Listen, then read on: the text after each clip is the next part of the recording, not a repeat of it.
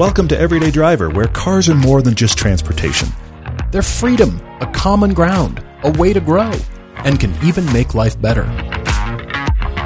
We're here to help everyone find a car they love. And discover all the ways they connect us. I'm Paul. I'm Todd, and this is the Car Debate. Happy Friday. Welcome back to the podcast. We hope you've had a good week, and uh, we've actually been shooting this week. We're shooting the beginning of season nine, which will premiere in July. By the way, season That's eight amazing. is still playing Yeah, it is. It is. on Motor Trend Channel, and actually, it is also on Amazon Prime and Vimeo if you're outside of the US or the UK, and you can get it on Vimeo.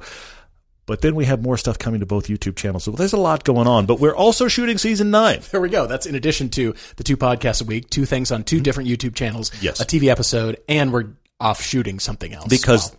Third quarter is going to come up here. The Right. first Saturday of July, we're back with season nine, which is cool. Makes all kinds of sense. Guys, welcome back to the podcast. Thanks for joining. We are away. We have stepped away to begin shooting. It's going to be an interesting season. We're still coming up with some ideas. Mainly, it comes down to what's possible. We know the Yeah, cars we want yeah. to drive, but are they A, in production? B, in press fleets and available, and C, can we get them where we want them? So Mm-hmm. Yeah. it's all you know, kind of a, a game. I and it's always we have a little celebration every time one of them really comes together. We're like, "Oh, that car's available! Let's do that!" Every single time it happens, it's great. quite a couple of car debates here for you. We're starting out with Hannah in DC, who has an 18 year old Volkswagen. She's ready for an upgrade, but her husband wants fun. Mm-hmm. So we've got that to get to. And we also have Hiren in Chicago. He is replacing a CTS V Wagon and an Elise. He is replacing a garage that we would recommend. Most people would we would just say, "Go get that garage." Yeah, That's the pinnacle of what we're trying to get to for most people. He's replacing it all. he's all. like, "And I'm done." that will be fun. By the way, did you hear that. the Porsche news this week? oh, yes. The GT3 news of all things. Yes. I have to stop here because I am quite surprised.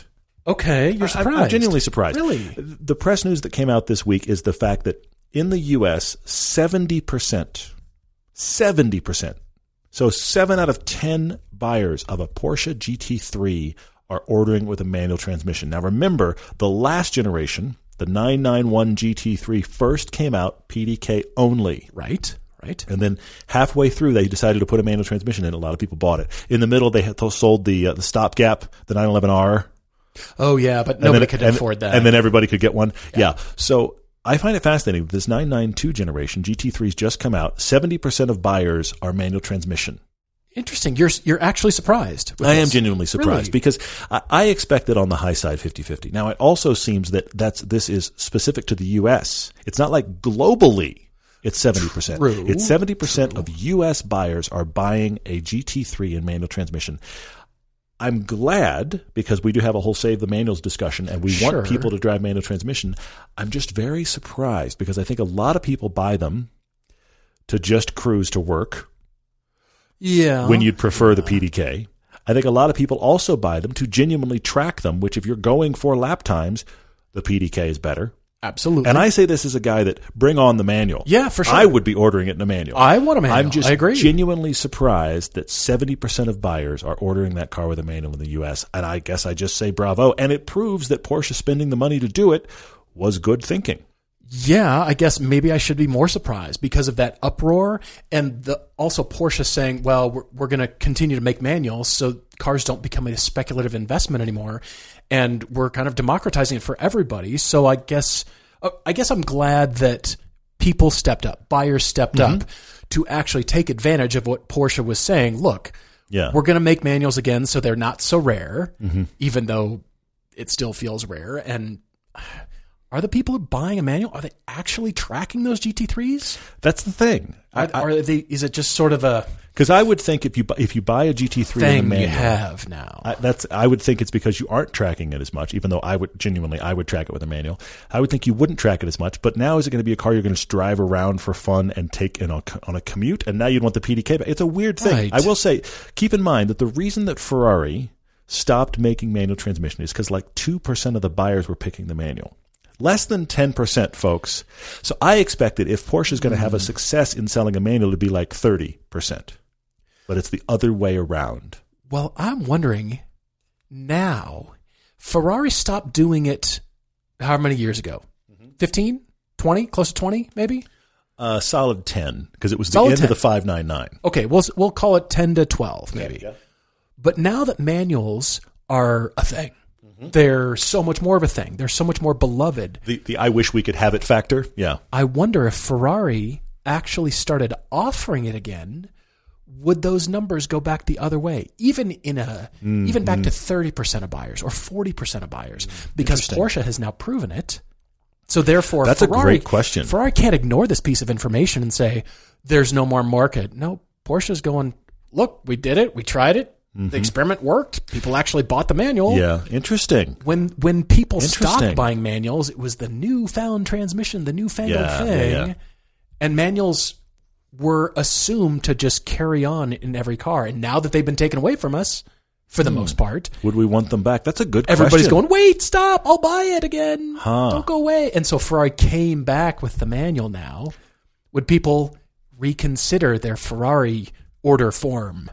This is an interesting moment in the podcast. I don't think we've ever had advice for Ferrari before. Huh? But, and, and we got there via Porsche. It's a weird podcast, That but thanks for joining weird us. Yeah. When your car needs new brakes, it's a great time to upgrade for better stopping power. We're excited to partner with Power Stop Brakes for an easy way to get more performance from something you already need. Power Stop is on a mission to deliver better brakes on every vehicle in every situation from daily commuting to towing to track days. These are all bolt on, direct fit parts for better braking, no modifications required. Every Power Stop complete brake kit comes with all the parts you need to upgrade your brakes, including pads, rotors, and even those little clips and fasteners. Plus, all their pads are made from a carbon fiber ceramic compound which they've tested extensively to deliver low dust and noise-free performance. So the next time you need brakes or you simply want to upgrade, visit powerstop.com and enter your vehicle's information into their easy to use car finder. We even found great kits for our SUVs and our cheap sports cars. Give your everyday driver the easy and affordable performance upgrade it deserves at powerstop.com. Starting off the debates with Hannah in DC, she says her husband talks about us and the podcast constantly. Thank you, and I'm sorry. Good news, we're giving you more reasons to talk about it again. yeah, for sure. You're listening now. But thanks for writing, really. They have listened to a few of our car debates together, and they are faced with what she thinks is an interesting challenge, and they're both at a bit of a loss at what options to look at, look at, or should they just wait a little bit longer? Okay. Hannah's 32. She d- still drives her very first car she got in college. Wow. She says she's a 2003 gray Volkswagen Jetta, and Hannah loves her so much, her name is Baby. Okay. But she can vote. The car is old. The car is old. Here's how old the car is. Hannah listens to her phone in the car via the tape deck with the wire poking out of it. I fr- actually forgot they made that tech, and it still worked. I thought that tech itself had died. It Moving still on. works. Hannah makes it work. Her father hulked the glove compartment handle off by accident 10 years ago. Did he not know that it wasn't hard to open the glove box? He tore the handle off. What was he going for, by the way? This is the. I, I want to hear the story led, led up to That's the moment when story. Dad is sitting there in the passenger side with the handle in his and, and looking all sheepish, like I'm sorry. What happened? Here's this back. what happened? Anyway, Sometimes baby likes to drop a gear until Hannah turns her off and then back on again. that sounds very reliable.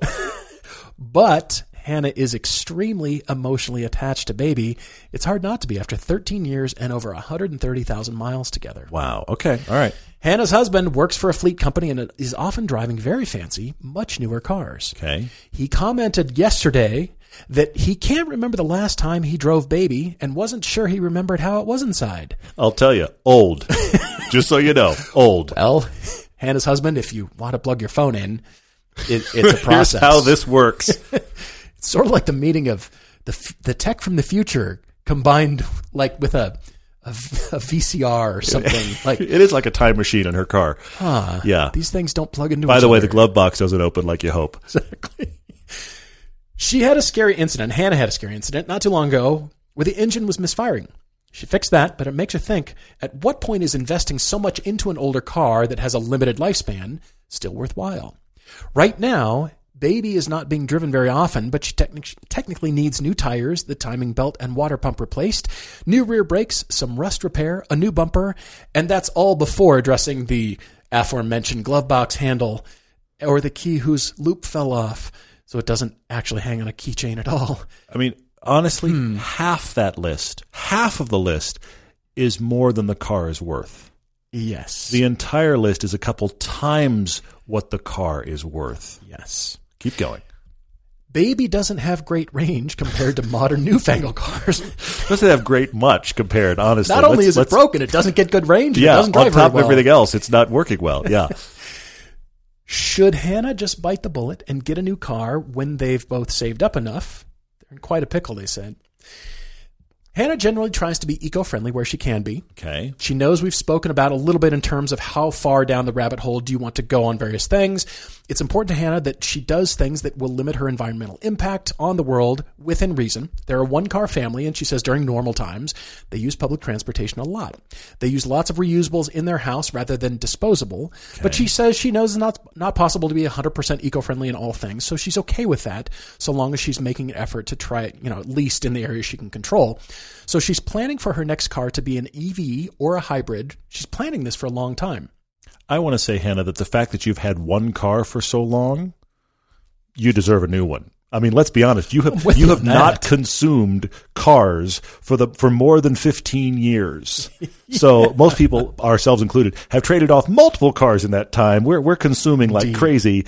If if you keep cars this long, if you got a brand, I'm just going to put this out there. If you got a brand new car right now that wasn't an electric car, you're probably still going to keep another fifteen years. You're consuming less than most people listening to this. I'm just putting that out there. that's a great point. We're still going to talk EVs though. Well, a few months ago, Hannah's husband became enamored with Rivian. They're awesome. They are a very cool car, she says, very distinctive, eco friendly. She's all about that. But a price tag, mm-hmm. high price tag. Yeah. She says, I'm not here for that. Plus, she, she would prefer to remain a one car family. So instead, they dis- started discussing combining their car saving efforts to buy one car together. Okay. Her husband is the car guy, so she's giving him most of the latitude to choose whatever car he wants. Hmm. But she says, I do have two little requirements. The car is comfortable to drive, so she's not like a child driving a boat. Interesting descriptor, but okay. Hannah, with I'm a visual person, and that is just, I, I get it. I, I'm right there. It's either hybrid or electric. She misses baby's younger days when she was zippy and peppy and fun, but she thinks anything newer is going to feel that way after driving baby for so long. probably. Indeed, and explicitly, I think. So, his primary requirement is that it's fun to drive and good looking. He especially likes cars that come in red, even though she's not above having a car wrapped if it doesn't come that way stock. Now here's the twist. She comes to something here, though. I have to stop the I have to stop the discussion. Full stop. Everybody, just take a breath. Wait, because you're all thinking exactly what we're thinking, mm-hmm. and that is okay. We've got a budget. We haven't mentioned yet. We've got a budget between thirty and forty thousand dollars. She'd like an electric car. She's going to go get a Tesla. It just seems to come naturally. It's Yes. the elephant in the room. It just seems like Go buy a Tesla, guys. debate over, right? Can't get a Rivian. Go buy a Tesla. Then we have a problem. Except she writes to us here, and she says, absolutely no Teslas. My brain halted when I read that sentence. I had to uh, like back up a couple paragraphs and try again. Hannah says, as far as lifestyle goes, they have a dog who is middle aged. So when he gets older, it would be valuable to have a car that's not too difficult for them to help him up in. Mm-hmm. Children are non issues. They can't have them. But she does like going to conventions, which can sometimes mean packing up a car with costumes and luggage. And her husband likes taking RC trucks to the trails. So enough space to get stuff in is what she's saying here. Comic Con and off roading is what Exactly you're what saying. I'm thinking. Okay, good to know. It's exactly what I'm thinking. They routinely drive up to 200 miles in the quote before times to visit family. So a car that can make the whole trip without needing to stop and charge would be ideal. As Todd mentioned, the budget here is thirty to forty thousand dollars. And no Teslas. Yeah, no Teslas. And she says with a nicer, newer car, that does come the higher insurance rate. So it seems like this price range will be a monthly payment they can afford after some sort of down payment chunk. Although, you know, they need a reasonable insurance cost after that too. So the question is, what are our thoughts? Hmm. Is there something in the market in their price range and hopes that it is pretty cool? And if not now, will there be soon? Hmm. Is there anything worth waiting for or saving extra for, continuing to save mm-hmm. with the hopes it will be cool and desirable? She'd really love some help working through potential options and our thoughts, along with the greater question of what about baby? I love it, Hannah. This is Hannah, fantastic. Very, very fun email. Thank you guys for listening. I, I'm, I'm glad to have you with us. And the tough love part is that babies, it's time to go. It is. There, It there's is. there's honestly if you said she was running great, she's awesome, but she's old. I don't know if I should let her go. I think it would be a bigger debate. But the list you've got here of stuff that needs to be done to get her up to running properly, there's no point in spending that money. yeah, the car's sitting. Yeah, agreed. Well, but but honestly, even if they spent all that money, that car's still going to be every bit as old as it is. You Right. haven't even fixed the tape deck and the and the glove box yet. You've just fixed all the underpinnings, and the car's worth nothing. You'll Yeah, never get that money back. So now is the time to jump. I have an idea for you, Hannah, and that is talk to a frame shop. And with all the photos that you've taken of that car, Okay. bring those photos together and some piece of the car, maybe it is the door glove box handle. You have the handle for the glove box. This is what Dad ripped off the car. Just thought I'd keep it. maybe maybe it's that piece that's put together in some sort of creative shadow box. I see it. I see it. And this is your your thing. This mm-hmm. is where you hang it in your office and it's just sort of like that was my car. Mm-hmm. Here's a piece of it. Yeah. That was us. the memories don't Moving go. on. That's the thing about when the car goes is that the memories and the photos and the fun that you have with that car that never goes. And I think we all collectively think I have to keep that car because of the stuff I did with it. But newsflash, especially to me, the car doesn't remember. By the way, car has no idea. You remember, and when the car goes, you have the memories. I, I'm not saying rip the steering wheel off and mount it on your wall, Probably but not. the car doesn't run right now, so maybe it's time to take the donation. Or Hmm, interesting. All right. I, hmm, I don't know that any money that you put into it will justify your efforts in trying to sell it. yeah, I don't think so. So I think it's time for baby to go. Keep a piece of baby, mount it, frame it, a photo, your favorite top three, top five memories with that car. Very fun. Here's the glove box handle. Here's a picture of your dad ripping it off. I really do like this. This is fun. we usually love the hybrid version of Toyota products. Yeah. It depends on the Toyota vehicle, though. It's a tool for the job. It drives well, plenty of tech, well built, looks good, and has good miles to the gallon. Mm-hmm. Good MPG. Now, I do want to differentiate in various cars that are coming at us the hybrid, just a straight up hybrid versus the plug in hybrid. Mm-hmm. The plug in hybrid will give you a limited battery only range. And I'll start off with the Toyota RAV4 Prime. Hmm. This is a a full plug-in hybrid. It gives you 42 miles of electric only range, and it's somewhere in the 44 overall total, 44 miles to the gallon range. It's surprisingly good. It's the best RAV4 out there right now, I would say. We've driven them all. Yeah. And I really like the hybrid version, but the Prime is superb. It's it's the, the best It really one. is. Now, it's going to be a little bit past forty thousand dollars, maybe Yes. a few thousand past forty It will be. But I'm saying, I think it will justify your future needs for packing Mm-hmm. a car, for an an aging and elderly dog, and just the adventures you're going to want to go have with this thing. I like the plug-in hybrid for you because it will give you that feeling of just battery only power, and maybe you Mm-hmm. can just you know short commutes, short distances. You're just rolling on electric, great. But then it's still a real car. It's still that long distance road Yeah, trip yeah. thing. And it is so well built. I think it's the best it's ever looked. It looks now the part. It looks rugged and it feels tough and, and more substantial, but it still gets great MPG and plenty of tech. And it doesn't even come with a commemorative tape deck wire thingy. It doesn't. Those are that tech has moved on. We really have. I'll mention some others. The Toyota Highlander hybrid. The Toyota Venza is now only a hybrid. True, As is the Sienna. But you get the idea where Toyota's going, don't mm-hmm. you? Yeah. And they're doing it really, really well. It's surprising to both Todd and I that when the hybrid version of something shows up, we go, ooh, wonder what that's going to be like. Yeah. Yeah. We're not yeah. saying it's a, in a Elise or in a Cayman. no. We're not saying that it's the, you know, let's take it to the track and, you know, our favorite handling car ever. But neither is wait to- Hannah. But yeah. but that's not what we're looking for. It's when it checks all those boxes and still looks good and does all these things and then it supersedes, it surpasses all Mm, your expectations, and then you think, that's pretty awesome. People should own these. They Mm-hmm. Yeah, did well. Now, Hyundai and Kia are generating lots of interest with various product offerings. I'm noticing the recently announced Ioniq 5 Mm-hmm. full battery electric. I I think it's going to be initially higher sales in Europe than it will be in the US at this point. Yeah. But it's intriguing because that wheelbase is pretty long. The proportions give it away. It's actually a lot of space in that. But I will come to a few others, just ideas for you. Chevy has released their newly updated Bolt with a claimed 250 mile range. We love the first gen. The last one got over 200 miles. Yeah, it's excellent. We really like it.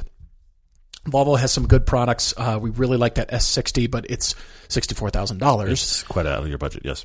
But the Volvo XC40 Recharge, which is now Volvo's term for pure electric and their hybrid cars, starts Okay. at fifty-four thousand dollars. I'm spending more of your money. You are spending more, yes. but you did write to this podcast, so I'm. This just, is true, and this know, is Paul responding. So yeah, at least I'm consistent. you are well done.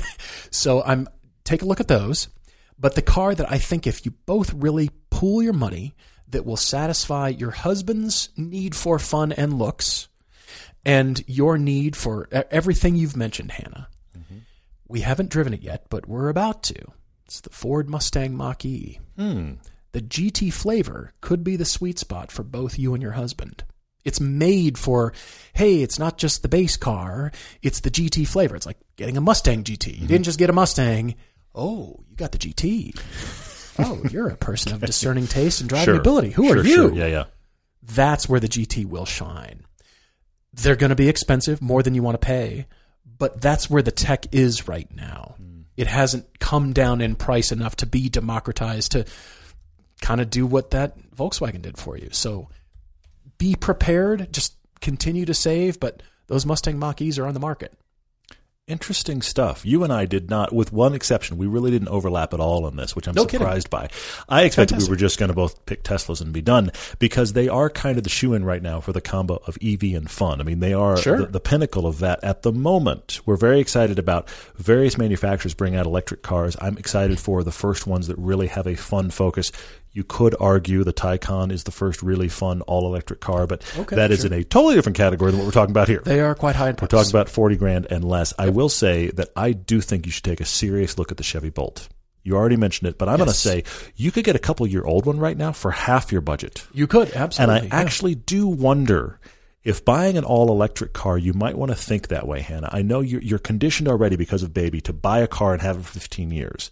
But the problem with electric cars right now is like your phone, they're becoming really dated in a couple of years because the tech is moving so fast. See what you're saying. You don't want Hannah to be driving a tape deck with a wire thingy poking out of it. Yes, in 15 years from now, it was Yeah. a first gen electric car. So I'm kind of wondering about if you could spend half your budget, and I have two for you that I think are really compelling. The first one is get yourself a Chevy Bolt, like a one or two year old one. It's good. It isn't. It isn't some sort of dynamic standout, but that power is really compelling. it is. I We have a friend of this podcast. She drives a Bolt, and she loves. She just goes hunting. She's turned into a street racer. Yes, she She just goes doesn't hunting. just go hunting. She's turned into a hooligan now. She, but but here's the thing: she's a street racer for zero to thirty, leaving the light. She, she likes nothing better than to be side by side with a big V8 at the light, and she kind of nods at him like, "You want to go?" It's all Because zero to thirty, they can't touch her. yeah. yeah. So the the Bolt has a surprising amount of personality for you wanting cargo space. I think it's a great call there, and it is going to get over 200 miles of range. Even if you get the very first year, when it get over 200 miles of range, you could do all your road tripping. I think that's a real find for you at about 20 grand. Hmm. If you'd like something a little more sporting, look at a used BMW i3. Now, a couple problems here. You need to get the i3S because that is a little more sporting in character. Still, I mean, still not a great sports car, but the i3 is rear wheel drive it is. Yes. and it has a little bit more of a sporting character than the Bolt.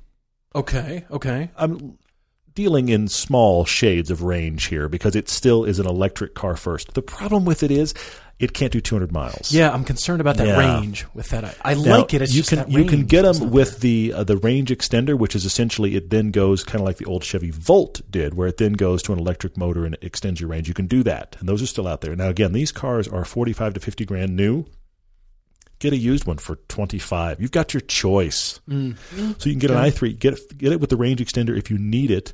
But if your if your usage is going to be 150 miles or less, the i three is very compelling, especially the i three S for better handling. Also, you can upgrade the tires. Now, all of these things improve the fun, reduce the range. Right. Right. So be careful of that.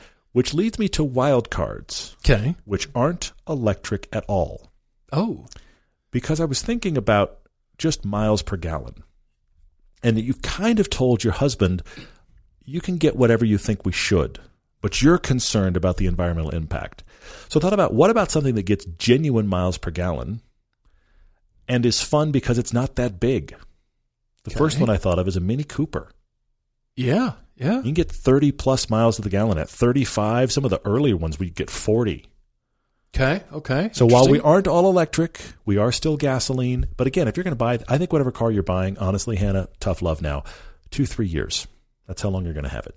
And you're going to move on. even plug-in hybrid or battery I, electric I vehicle. think I think the electrics are almost a guarantee because I think the tech is moving so fast. it is moving very fast. yes. So uh, think about the car for the next two or three years because I also think in two or three years your husband's going to want to move on as well, car wise. So let's think in those. Let's not think fifteen. I don't think we're shopping for the fifteen. I agree car. to that. I uh, yeah. So Mini for- Cooper running 35 miles per gallon, nice hatch space, fun to drive. But while we're there, this is my favorite wild card for you because I think you want a car with some personality and your husband wants a car that's fun to drive. And I can meet all of those with good gas mileage without being electric. The problem is there's not a lot of space for your stuff. Okay.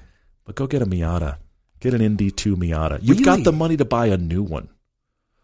Buy okay, yourself. Well, if they do a Bolt and a Miata combo, some sort of mix and match. You're right. They could do both for the money. For You're the right. money, if They we're spending do- you're right. You could do that. If you did 40, you get a couple year old. You wouldn't get the new engine, but you get a couple year old ND Miata, and you could do a bolt. You're right. You could do both. I mean, That's now I'm breaking your one car only rule. Hand, Yeah, but, for sure. You But, know, but we're here to break But rules. I'm still thinking that Miatas regularly get more than 35 miles to the gallon. yeah. You're not trying hard. You broke 35. I mean, don't do it in the mountains because we never get that up here. But Right.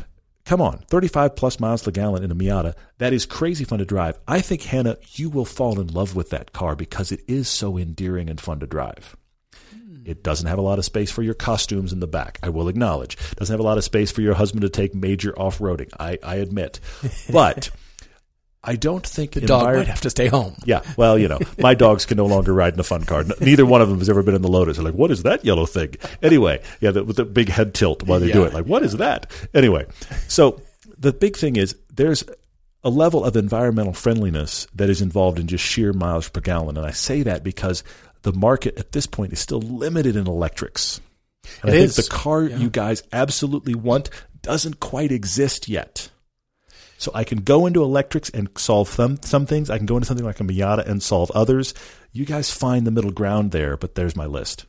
That's a good list. In any case, clearly, Hannah, you're going to suddenly find yourself joining an underground street racing club. Mm-hmm. So send photos when you do. We wish you all success in the world. And if you've got your own debate like Hannah's, write to us, everydaydrivertv at gmail.com. Your topic Tuesdays, your car debates, your car conclusions. Love to hear it all. Every winter, we find ourselves tracking snow, salt, and grime into our cars. Thankfully, Covercraft has a variety of floor mats to keep you winterproof. Covercraft floor mats and cargo mats are custom fitted to your exact car and include the original equipment security grommets if applicable. They're the perfect and durable way to protect your car's carpet and add style and comfort to your interior. Plus, you can choose from many color and material options to complement or contrast the interior colors of your car or truck. Covercraft is sure to have what you need. They offer plush carpet, Berber carpet, or even sheepskin, which is warm in the winter and cool in the summer. Whatever mats you choose, remember to use the code EVERYDAY21 at checkout to receive a 10% discount and free shipping from covercraft.com. Hiren writes with a car debate that starts in an odd place. he currently owns currently owns a Cadillac CTSV wagon. I didn't say if it's a manual, but but it's really one of those cars where we just said, why don't people make more of these? He owns that. Before that, he sold a Lotus Elise that was his daily prior. This is like the pinnacle garage that we try, the recipe that we try to push people towards when finding the balance of space and comfort and luxury and power and handling and all. The, these are kind of the holy grail cars. He's telling, and, and of course, as we uh, all know, the CTSV wagon and the Lotus Elise couldn't be more different. So what he's saying is, I like this combination. He's saying he'd like the next car to be like 80% what the CTSV is and maybe 20% what a Lotus Elise was. Mm-hmm. He's also feeling like the CTSV is just flat out too much car for him. Who wants to buy a Cadillac CTSV wagon? We don't know Mm-hmm. the year, but Hiren's selling. Write to us if uh, if you're His interested. budget is 40 is 50 grand, which is a good budget. We've got room to run here. We do.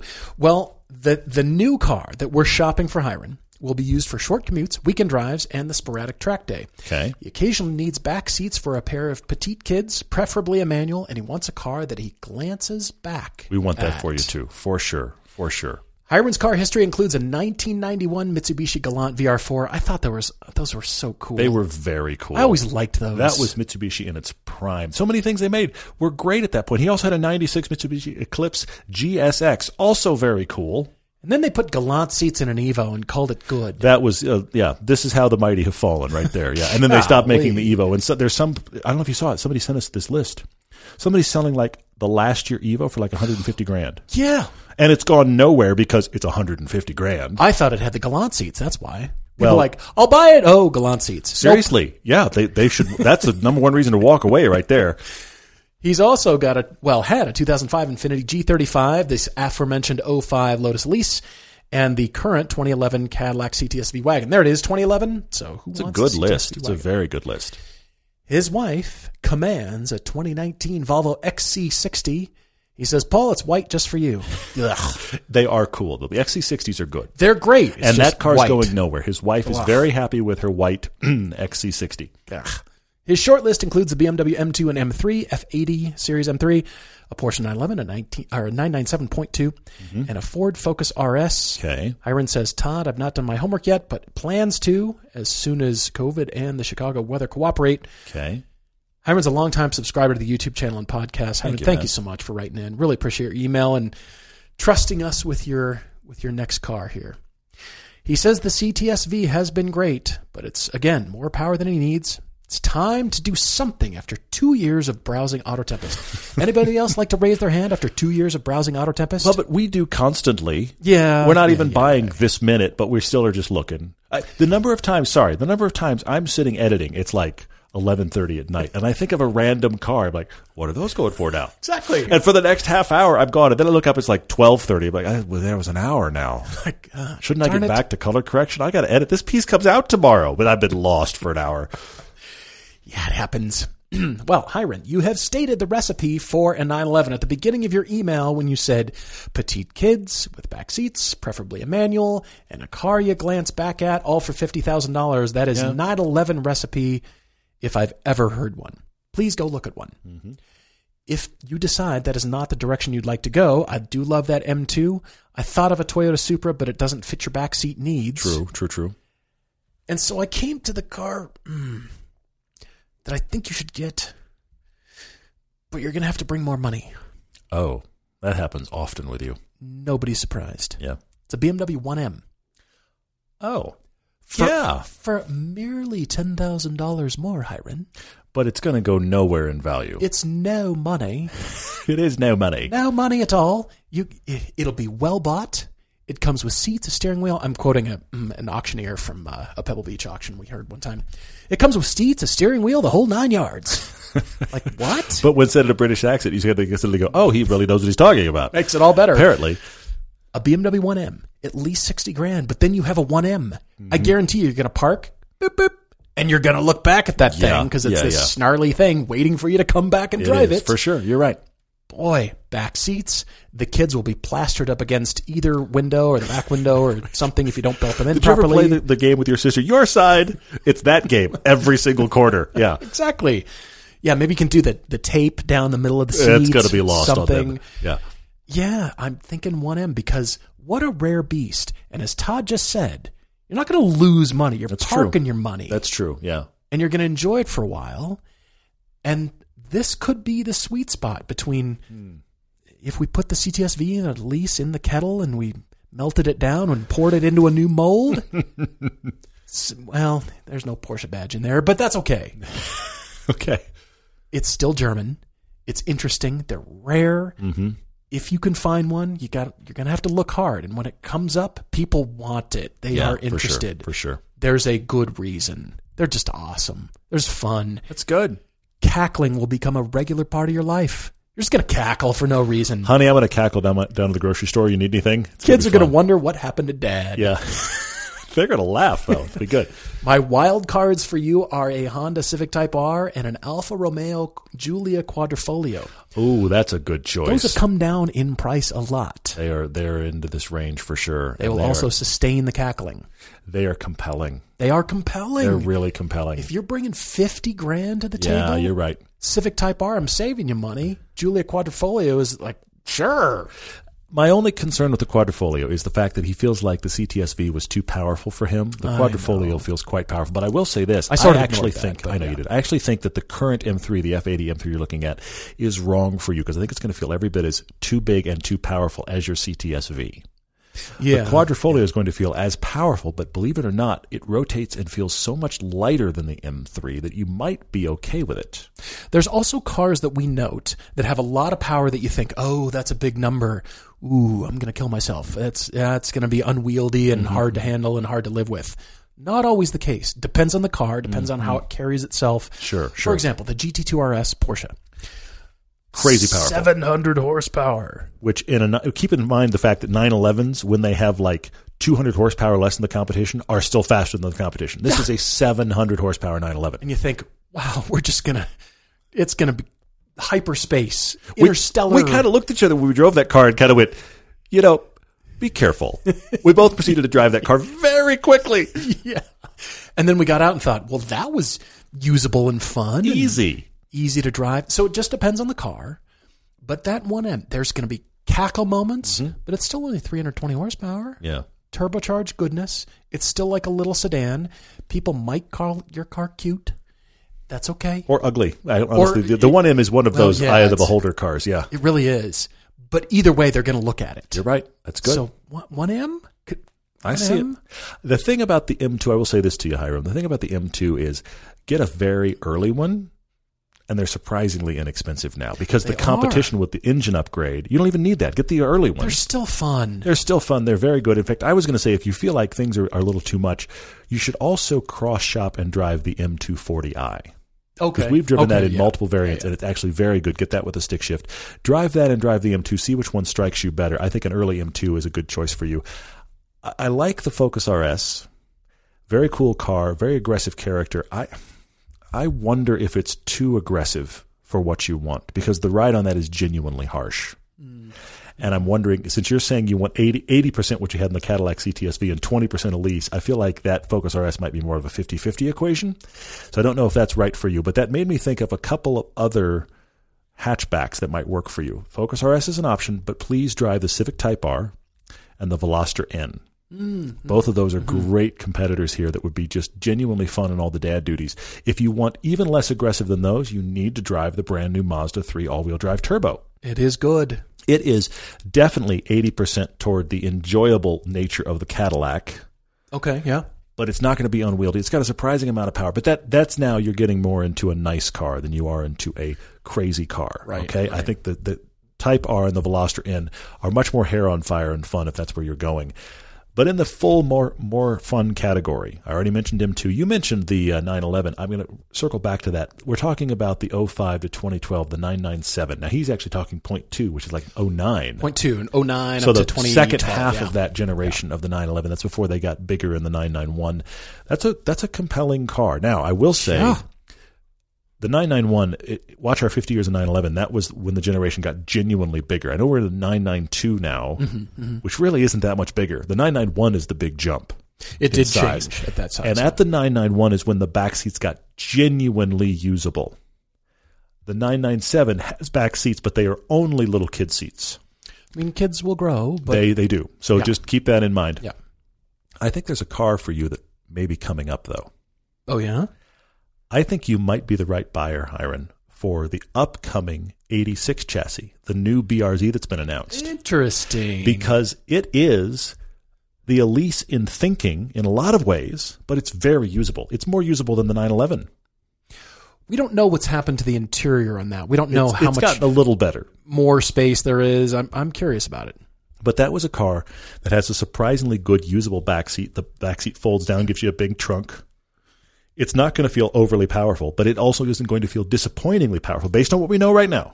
Right. This It's is not going to feel disappointingly powerful, which was the problem with the last one. This has an upgraded engine. And everything we've seen and heard, Jason Cammisa even had a piece on it where he talked about how he's convinced, based on what he knows math wise, why he thinks it's going to be good. Uh, Jason Fenske, all the Jasons like it. Jason Fenske said the same thing. So Yeah. theoretically, it's going to have enough power now, but it still has a usability that the Elise will never have. Mm-hmm. True. So I actually wonder if you might be the right guy for that. it's interesting. I like this. Hiren, let us know. Looking forward to your email. Our friends at Griot's Garage have got a new line of ceramic products to make your car care easier and more satisfying than ever. You can start with the new Ceramic Wash and Coat, an ultra slick formula that can be used with either the bucket wash method, the foaming sprayer, the cannon, or whatever Paul has come up with now. We take Speed Shine with us on every single shoot. It's the ultimate for quick detailing, and now it has ceramic protection too. Ceramic Speed Shine maintains a slippery gloss finish in between your main washing and protection days. And they even have ceramic trim wipes for long lasting protection on plastic trim. Try any of these products individually or use them as your new wash routine. They're 100% guaranteed, and all the liquid products from Griot's are made in the USA. And don't forget to use the new code eDriver when you're ordering from griotsgarage.com. Our audience gets 15% off liquids and 10% off everything else. That's Griot's, G R I O T S. Enjoy the finest quality car care products you can buy at griotsgarage.com. Season for Speed is asking. Well, he's noticed that we don't recommend the Audi S4 hardly ever. A car that can come in manual or auto, V8 for around 10 grand and V6 for around 20 or 25,000. Mm-hmm. Has all-wheel drive, it's even rear biased with a V6, midsize or even smaller category. I'm guessing you, you have one. He clearly likes Audis. I'm yeah. thinking so. I, I get that sense. Well, he's wondering, other than an M3, what would you put in that price range for a better all around daily that still has the ability to hammer a corner, tackle 300 miles on the freeway? And he's he's saying, well, we've always said cars that are overlooked and aren't the leaders in their segment are, you know, they can't be ignored necessarily. Mm-hmm. But with depreciation, he says he doesn't think that car can be beaten in the snow belt for money. An interesting challenge for us. We have, as a matter of fact, we drove a locally owned S4 with a manual With an RS4, that was a very fun piece. compared to the RS4. So both those cars, as a matter of fact, that you're talking about, and we liked them. We liked them a lot. I do love Audis. It just seems that Audi has always taken a bit of a different mm, direction as far as their ethos. It's now become very much pushed towards tech, and we mm-hmm. could see the entire Audi lineup becoming all electric at some point. Maybe. Yeah. We'll see. But it's not like they set out to be the driver's car that BMW has always been. That's fair. It's never been their their mantra, their thinking mm-hmm. necessarily. It's been more of the the higher end all arounder. Sure, it'll do the corners and it, you mm-hmm. know, oh, all wheel drive. It's what we're known for. It's Yeah, got yeah. that rally breeding. It's got that long distance high speed thing. We always joke that when you're driving on the autobahn in Germany, you're always going to be passed, usually by a black Audi doing That's 180. why you must get out of the way because the black Audi is coming. It, yes. it really does happen. So it has that kind of perception, sort of not necessarily the track focused kinds of things, even though they're good at track use and you know, Yeah. their campaign. And I love DTM as much as anybody. but when we're looking for certain things as far as dynamics, that engine is ahead of the front axle. It's either over or ahead of the front axle. I love all wheel drive cars as well, but that changes the dynamics a It does. lot. It does. It's not just a little bit, it changes it quite a bit. Many people love them for that combination, and we're not saying they're bad in any way. They're great for many people. It's just not that thing I think either you or I are looking for in many of our recommendations always. They're not. Here's here's the thing about them. I think he's right that they are fantastic winter cars and fantastic winter bargains. But the problem is, the more affordable your Audi, says me, the guy that had a very affordable Audi, the more affordable your Audi, the more potential bill there'll be for keeping your affordable Audi running. Yeah. I had one and it was shocking compared to everything else I've ever driven. And I know other people that have had the same issue. If you get up into the RS models, they start to be hammers with a lot of power. And they become fun because they have so much power going through all the wheels and they just kind of beat the earth into submission. But below that, they kind of have they, they have an air of Volkswagen about them where they're incredibly competent, but they just missed fun. That's my problem. Now, sometimes you can find them with manual transmission. The one that we had for our piece we did on YouTube a few years ago was manual transmission. I actually like that old V8 RS4 a lot. That's one of my like random cars. But you come back to the dynamics point, Paul, that you mentioned. They aren't driver's car balanced first, and they get away with it oh. well because they're all wheel drive. If they were rear wheel drive, Yeah. they would be uncomfortable to throw around because of where the engines are and the fact that they naturally want to understeer. The all wheel drive gets them around that.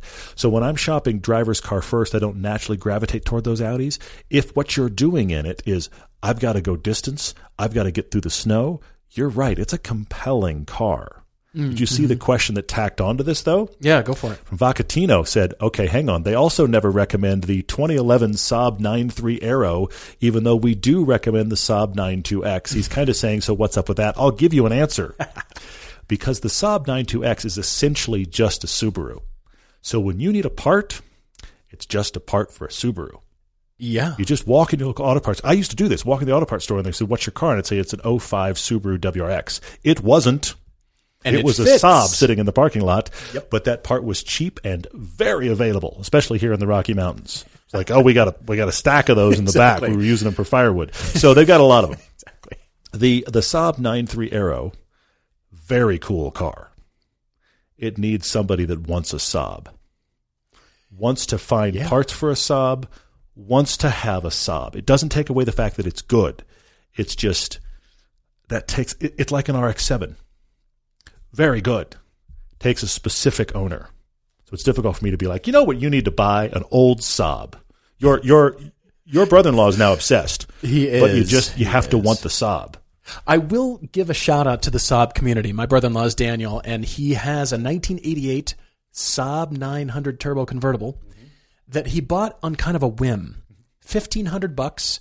The owner didn't think the convertible top worked, and lo and behold, it did. So Daniel thinks he could have actually paid more for it, but he didn't. 1500 bucks. And the idea was to teach the kids to drive stick mm-hmm. he's fallen in love with that. But what he's done is fallen in love with the Saab community. And I will give a big shout out to the Saab community based on the stories that Daniel has told me. Mm-hmm. Because he says all over the world on this Facebook group, they just want to help.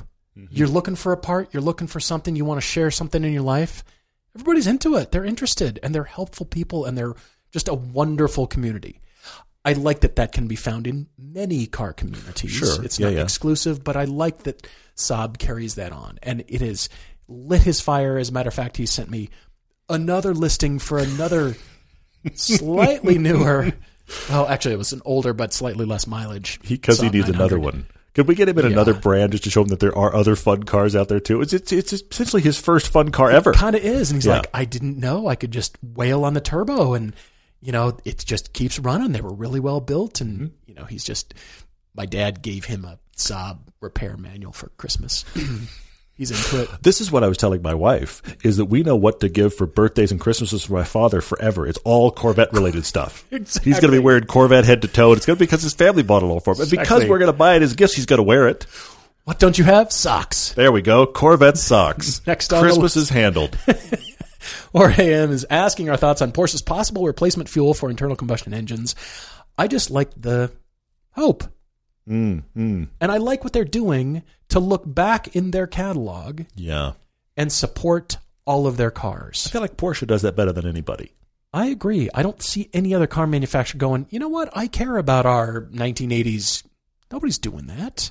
They certainly Porsche is. They, they do it. Here's the thing: other manufacturers sometimes do it for a very special car, Okay, fair. but Porsche just says our lineup. We want to support it. We want to keep them on the road. which I like, and Which is I very like cool. It fulfills kind of both. They're they're Mm-hmm. pointed in, you know, the right direction, and and they they they're acknowledging everybody, enthusiasts at all levels. Because Yeah. again, I think sound is going to be a big issue, Mm-hmm. and the lack thereof. People are still going to want to buy sound. Interesting. Interesting. Kyle JF90 says, Is it normal to be nervous going from front wheel drive hot hatch to a rear wheel drive sports car as your only car? Kyle, you don't mention if you're dealing with weather, if that's part of your concern, but let me see if I can unpack this a little bit. We, as the collective car people, probably by our parents, have been scared out of rear wheel drives. There was a time in this country when almost everything on the road was rear wheel drives. Yeah. And while cars weren't nearly as safe as they are now, it wasn't like roadway chaos out there. When True. people had wrecks, they were worse because the cars were not as safe. But it wasn't like, thank God we got front wheel drive so people quit having accidents. That wasn't the case. they did front wheel drive because it was right. more efficient for the cars to be built. That's really the whole reason that it took over. We could actually package it all. Look at the original Mini. We could package it all right up front over the front wheel. The back axle is essentially just a trolley wheels hanging on for dear life. It doesn't have to do anything. Everything got simplified. Now everything's front wheel drive. Then, I don't know if you heard the message. Subaru put it out there. Mm-hmm. We all need all wheel drive or we're going to die. I, I appreciate so much. I appreciate the fact that Subaru has a lineup that is entirely, entirely get your all wheel drive here because that's where safety comes. And in the corner is a fantastic rear wheel drive driver's car thanks to Toyota partnership. Mm-hmm. And when I had my FRS and many people that saw BRZs, they looked at them, especially in the winter, were like, oh, I didn't know that was rear wheel, that was all wheel drive. And I was like, it's not. It's rear wheel drive. And it was sold at Subaru. Craziness. Bye now. So, all of this to say, Kyle, I don't think you should be nervous. I understand it's a new experience and the car will drive different. Ease your way in. But there is nothing inherently more dangerous about rear wheel drive. And I submit to you that once you get good at rear wheel drive, you will probably prefer it. I understand it will be different. Just go slow, ease your way into it.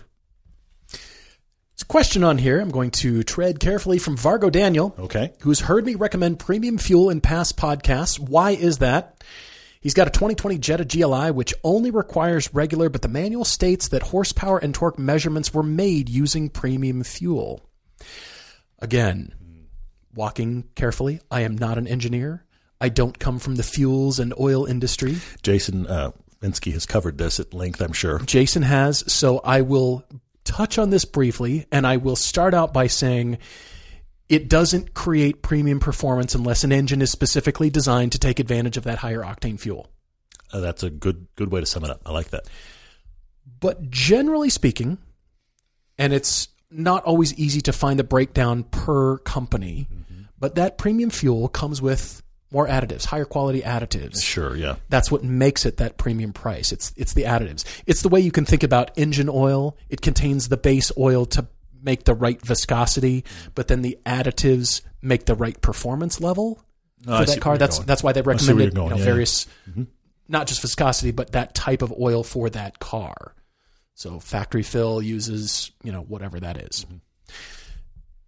That same kind of thinking can be applied to this, but I will defer to Jason, who is an engineering expert. Yes. But Mazda does the same thing. With that new Mazda 3 Turbo, they specifically recommend that fuel, but it's also, it doesn't mm, make your car not run if you put the lower octane fuel in. You could put regular in it. It just won't give you everything that's advertised unless it's premium. I think it's actually 93. It's 93, even Yeah. though around here in Utah we only get 91. But unless your car is specifically designed for it, it's not really going to take advantage of it. But I do like what the premium fuel does just for longevity of engines and those additives, those fuel cleaning additives in that performance fuel, in that premium fuel. well done, sir. See You in Hell, by the way, spelled S E A. See You in Hell has a great question. He said, Is there a time of year when he and his wife can come to Utah and get in on the end of the ski season, but still use Turo or Hagerty Drive Share and rent something cool and enjoy great roads? The short answer is no. because the problem is the problem is that all of our really good roads are closed by and large. I'm I'm going to make an exception here, but most of them are closed for winter and not plowed and not cleared until they melt off enough, and that is typically late May. By late May, the good skiing is done. Mm-hmm. Now, here's the alternative I will give you. If you come out a little earlier than that, come out late April. Some of the ski resorts are actually closed by tax day, mid April, but come out late April. Some of the higher elevation ski areas are still open in Utah. And then here's the trick you're going to have to drive two or three hours south of Salt Lake. And now the roads down there are open.